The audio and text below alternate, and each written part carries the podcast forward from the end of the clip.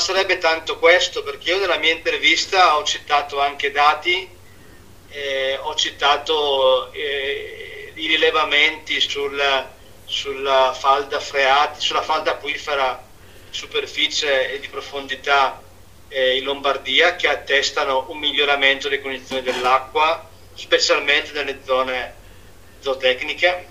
Ho citato il fatto che la Lombardia è uscita dall'infrazione sulla direttiva nitrati per lo stato delle acque. Ho citato eh, le innovazioni eh, che eh, il comparto zootecnico ha fatto e sta facendo in termini di modalità di spandimento, con gli iniettori ad esempio, che azzerano il problema delle emissioni, non lo riducono, lo azzerano perché il liquame viene iniettato direttamente eh, nel terreno.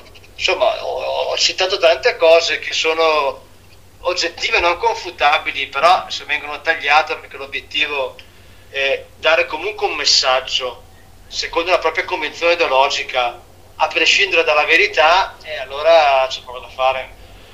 Ecco, quindi sono state tagliate tante sue, sì. come dire... Eh, ho postato sui miei social la, vers- la versione integrale dell'intervista che ho registrato. È durata 40 minuti l'intervista. Veda lei? Sì, quindi pochi minuti, ecco.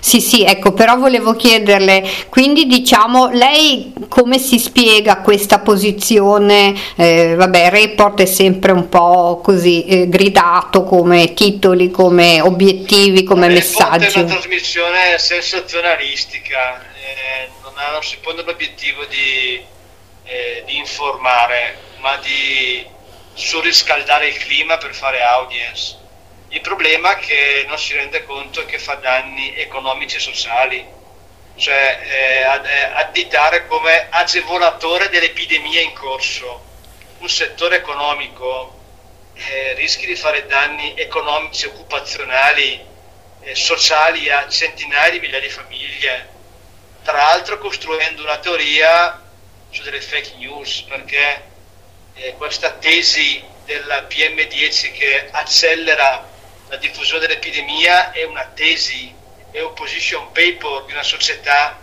eh, scientifica, non è una pubblicazione scientifica, non è una, una, una, diciamo uno studio universalmente riconosciuto, non è una verità scientifica.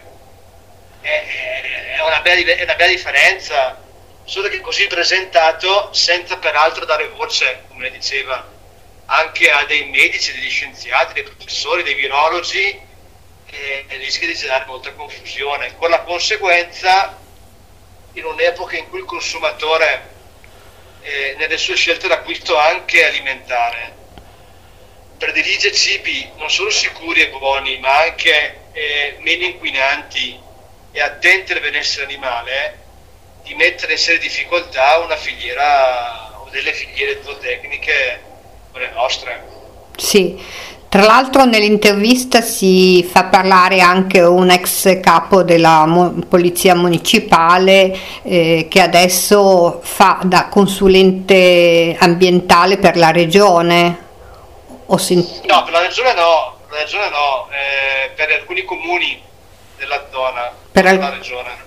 Ecco. Per alcuni comuni del Bresciano, non per la regione. Quindi non una persona che, come dire, preparata dal punto di vista scientifico e autorevole dal punto di vista, ovviamente, no, de, dei... certo. Che... Eh, ma sì, ma è, guardi che su quel tema lì della, della fertilizzazione c'è tutto un mondo da raccontare, di innovazioni, di sostenibilità. Eh, solo che eh, non, lo si vuole raccontare per rappresentare l'agricoltore come l'inquinatore. Eh, è quello che io credo che il mondo agricolo, e io come rappresentante istituzionale voglio essere accanto al mondo agricolo, bisogna pretendere altri eh, che faccia servizio pubblico, quindi rappresenti tutte le voci, tutte le sensibilità, non soltanto quella eh, ideologica, diciamo, animale ambientalista eh, che rappresenta Report.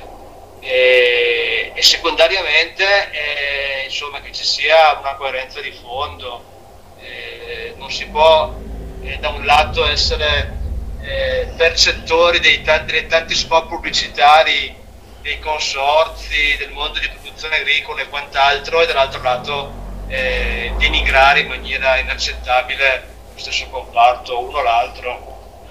Ma lei come se lo spiega tutto questo accanimento contro l'allevamento, la zootecnia, cioè sempre in rapporto all'inquinamento quando si sa che ormai si stanno facendo molti sforzi proprio nelle, eh, nell'ottica della sostenibilità, nel, nel, nel rendere gli allevamenti sempre più sostenibili, più rispettosi dell'ambiente?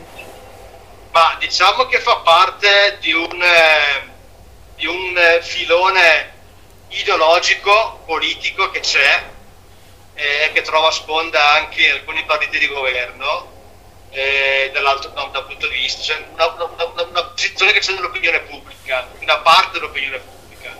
Dall'altro lato, sì. io non voglio creare dietrologie, però è altrettanto vero che questa impostazione non fa altro che agevolare eh, diciamo, interessi economici che esistono nel mondo agroalimentare alternativi ai nostri comparti di produzione, cibo vegan, eh, eh, cibo sintetico, la carne sintetica, la carne e il latte sintetico vengono presentati come carne e latte sostenibile. Quindi mentre tu evidenzi che per produrre il prosciutto in, eh, in pianura padana o il latte in pianura padana inquini, è chiaro che eh, proponi l'alternativa di latte eh, carne non inquinante, il consumatore che oggi è attento a questi elementi mhm. è molto più attratto a queste alternative di consumo. Non è fantascienza, eh? Eh, guardiamo cosa è successo con il latte, cosiddetto latte di soia eh, non molti anni fa.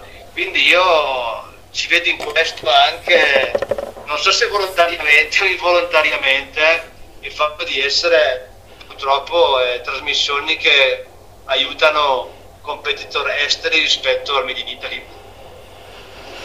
Sì, quindi diciamo anche il fatto, no, come, ha, come, come, è stato appunto, come ho visto scritto nel comunicato, appunto, nel suo comunicato che eh, suini e bovini a New York ovviamente non ci sono, nella metropoli newyorkese non ci sono, quindi diciamo neanche, anche lì... Eh, neanche a Madrid, neanche esatto. a Parigi sì, anche lì, sì, anche lì probabilmente ci sono in gioco delle, non so, interessi di, magari come dice lei, di multinazionali o chiaramente che non, chiaramente non hanno come loro obiettivo quello di valorizzare il Made in Italy, certo, certo.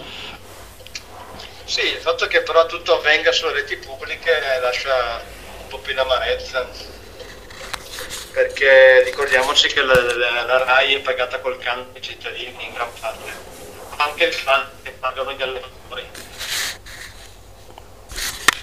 Certo, poi gli allevatori tra l'altro sono una delle attività eh, considerate essenziali anche in questo periodo di emergenza Covid, quindi se non ci fossero loro, col loro latte, con la loro carne, noi non, non avremmo di che mangiare, no? proprio parlando da comune cittadino. Ecco.